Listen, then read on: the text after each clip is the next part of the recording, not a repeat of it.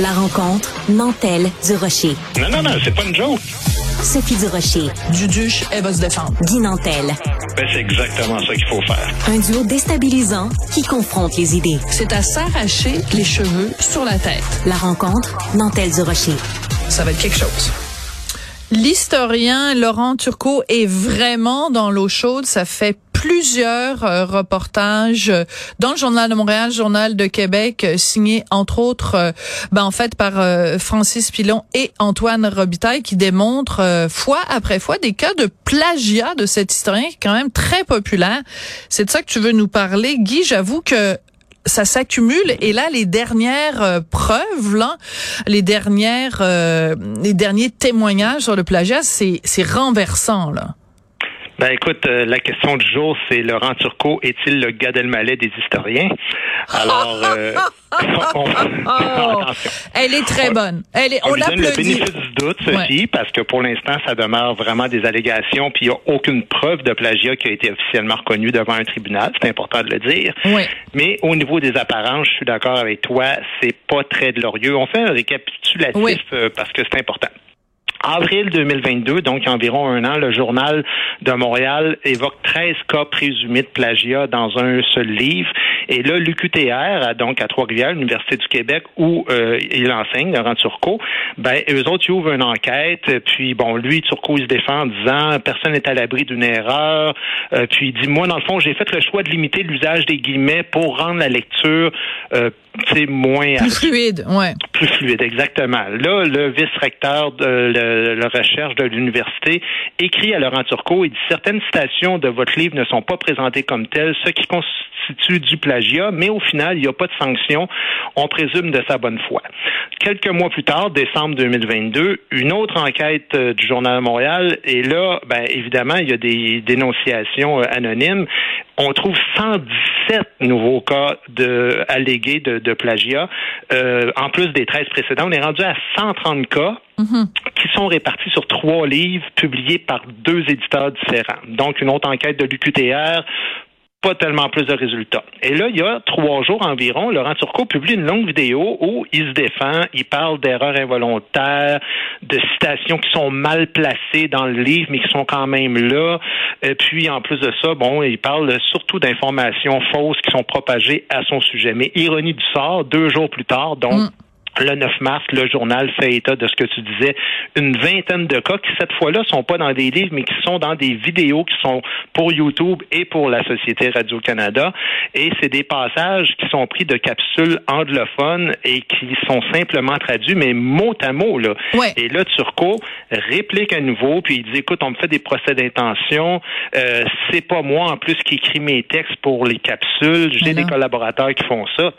Mais c'est quand même un méchant hasard que le même manège te produise dans les livres que tu écris et dans les vidéos que d'autres écrivent pour toi. Il y a un ah. dénominateur commun là-dedans. C'est toi. Et là, je le cite en plus, il dit c'est sûr que quelqu'un qui prend plaisir à envoyer des plaintes anonymes, c'est ce que j'appelle de l'acharnement et ça, c'est difficile. Parce que quand même, même moi, que quelqu'un s'acharnerait à, faire des enquêtes pour trouver du mot à mot que je copie dans mes textes d'humour. Il peut le faire quand il veut. Il faut quand même même qu'il trouve quelque chose. Puis dans ce cas-là, ben, on en trouve beaucoup. Oui. Alors, je veux juste spécifier parce que moi, c'est ça qui m'a fait tomber en bas de ma chaise. C'est que, donc, euh, le, le, dans le journal, vous irez voir ça, c'est vraiment clairement euh, dit. Donc, on a d'abord un extrait d'une vidéo, tu sais, les fameux TED euh, éducatifs, là, où il y a, vu que c'est en anglais, ben, il y a des sous-titres. OK, qui apparaissent. Et là, quand on va voir dans la vidéo de Laurent Turcot, c'est mot à mot ce qui a été mis comme sous-titre français pour les trucs, mais vraiment mot à mot. Alors, si tu veux bien, on va écouter juste un petit extrait d'un des euh, d'un des cas qui a été relevé par le journal, par euh, euh, François Pilon et Antoine Robitaille. On écoute un extrait, puis on, je vais t'expliquer après en quoi c'est ça semble être un cas de plagiat. Pour les Maoris, ces tatouages étaient une tradition établie largement répandue. For the Maori, whose tattoos were an accepted mainstream tradition. Si vous vous déconfliez face à une incision douloureuse de votre motif moko, votre tatouage incomplet était le témoin de votre couardise. If you shied away from the excruciating chiseling in of your moko design, Your unfinished tattoo marked your cowardice. Alors c'est c'est vraiment là, c'est c'est parce que c'est du mot à mot. C'est ça qui me tue, moi. Parce que tu peux, euh, comme hystérien, dire, écoutez, on s'abreuve tous aux mêmes sources. Alors, si tu fais une capsule sur le tatouage, on va tous avoir, mettons, les mêmes livres de référence avec, à la base, la même information. C'est, sûr que si tu fais un truc sur les tatouages, tu vas parler des Maoris puis de l'importance du tatouage chez les Maoris, ben c'est là que ça a commencé. On est d'accord. Tu vas parler de tatouage puis les l'île de... En tout cas, bref ça me paraît une évidence. Mais quand tu as mot à mot la même formule, les mots qui sont dans le même ordre, l'idée, tu sais, puis c'est c'est du vocabulaire quand même assez, euh, tu sais, la traduction, tu sais, quand on dit votre tatouage est le témoin de votre mm-hmm. couardise, tu sais, je veux dire, cowardice en anglais, couardise en français.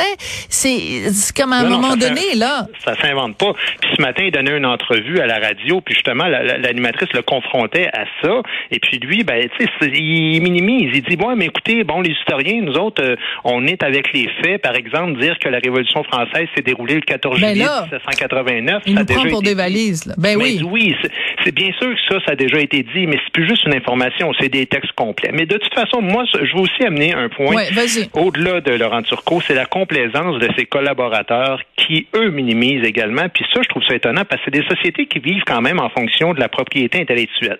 Ouais. Et là, Marc Pichette, porte-parole de Radio-Canada, je le cite, dans l'univers de l'audio et des balados, les ajouts de référence à des textes ne font pas partie des pratiques courantes comme peuvent l'être les notes en bas de page dans le monde de l'édition pour ne pas alourdir les propos et nuire à l'écoute. En plus de ça, ces deux éditeurs, Gallimard, qui minimise en disant tout ceci est disproportionné par rapport à la faute commise, l'auteur a seulement coupé des guillemets et des sources pour ne pas alourdir le propos. Urtubise qui dit pour éviter d'alourdir le texte, il a été décidé de ne pas faire usage abusif de guillemets, une méthodologie moins rigoureuse que dans les thèses universitaires, mais qui comporte l'avantage de faciliter la lecture c'est quand même bon à savoir que si jamais tu veux utiliser des extraits de livres de Gallimard puis d'Urtubise, sans trop citer leurs sources, ça n'a pas l'air des choquer. Puis Radio-Canada, ben, si jamais ça te tente de faire une capsule sur la science, tu peux écouter Découverte puis faire du mur à mur, faire semblant que c'est toi. Puis moi, ce que je ferai de mon côté, ben, j'écouterai euh, la semaine prochaine à la radio, je prendrai leur blague intégralement dans mon show.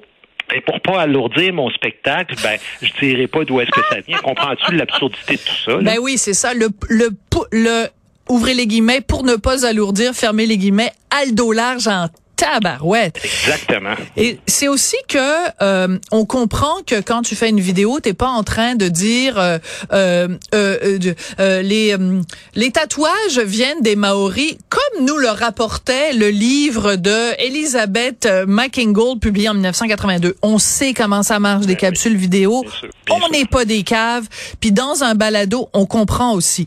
C'est, c'est, on a l'impression que ces gens-là nous prennent un peu pour des valises parce que ce dont on parle, puis l'exemple qu'on vient de donner dans l'extrait audio que vous avez entendu, c'est du mot à mot. Donc, c'est pas comme s'il avait pris de l'information quelque part, qu'il l'avait mis dans ses propres mots et qu'il l'avait après régurgité de façon différente. C'est du mot à mot et c'est là qu'on a un problème. Et moi, l'excuse de dire, ben, c'est pas moi qui écris les textes de mes capsules. Moi, j'aimerais dire à Laurent Turcot, ben, change de recherchiste. Je dis ça en tout respect pour mes collègues, mais moi, si j'apprenais qu'un de mes collègues me donnait à lire quelque chose qui est du copier-coller d'autre part, je il y a quelqu'un quelque part qui perdrait sa job, là. Ben oui, puis de toute façon, les livres qu'il écrit, c'est quand même lui qui les écrit. Fait que, ben c'est pour ça que je te dis, il y a quand même une drôle de, de coïncidence dans tout ça. Puis que pour revenir à ce que tu disais, ben au moins à la fin de ton vidéo, de ta vidéo, mets une note. Oui, il y a des passages qui sont pris mot à mot de telle vidéo dans le TED de, sur euh, les Maoris. Ce serait déjà plus respectueux. On ne demande pas à chaque fois que tu fais une phrase de de nous dire où est-ce que tu l'as pris. Mais, mais bref, écoute, moi, je, je, veux bien être de bonne foi là-dedans, mais je veux pas être pris pour une valise non plus. Puis, on, dirait qu'il y a toujours un pardon quand c'est des gens plutôt à gauche. Euh, euh il y, a comme toujours quelque chose qu'il faut comprendre. Je suis allé sur sa page Facebook, il y a des centaines de messages de soutien, puis on trouve ah, ça vraiment écœurant ce qu'il vit. Mais qu'est-ce que tu veux? La matière est là présentement. Il y a quand même énormément de de coïncidence, on va les appeler comme ça pour l'instant, où c'est où c'est du mot à mot, puis visiblement les citations, mais ben, sont pas toujours là, ni dans les livres, et ni dans les capsules. Ouais, absolument. Bon, ben écoute, j'aime beaucoup ton idée de, de piger, euh, de copier-coller les blagues de à la semaine prochaine. Il y a juste un problème, c'est que tu feras moins rire les gens qu'avec tes propres blagues. Merci beaucoup, Guy Nantel. OK, je vais regarder les miennes. Salut.